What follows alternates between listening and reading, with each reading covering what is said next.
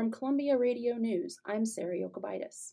The Commerce Department announced today that the American economy unexpectedly shrank in the first quarter of the year. The U.S. gross domestic product declined 1.4% annualized. It's the weakest quarter since the early months of the pandemic. The decline is due to the recent Omicron variant wave and the ongoing war in Ukraine. Consumer spending was up by 0.7%. In a speech at the White House today, President Biden asked Congress for $33 billion in aid for the Ukrainian war effort.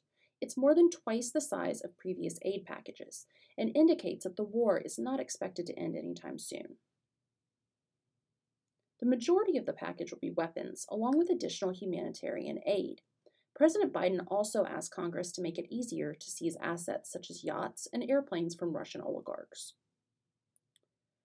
Moderna has requested an emergency use authorization for its COVID vaccine for children 5 and under. The drug maker has asked the government to approve a series of two shots, each with a fourth of the adult dose. They're the first drug maker to seek authorization for a children's COVID vaccine. A decision is not expected until at least June. The Food and Drug Administration announced today that it will ban menthol flavored cigars and cigarettes.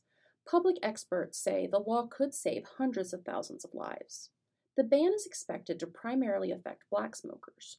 More than 85% of all black smokers use menthols, and African American men have the highest rates of lung cancer in the country. The ban will take at least a year to go into effect. The NASDAQ rose today following strong earnings reports from Apple and Facebook. The Dow jumped 600 points. Sarah Yokovitis, Columbia Radio News.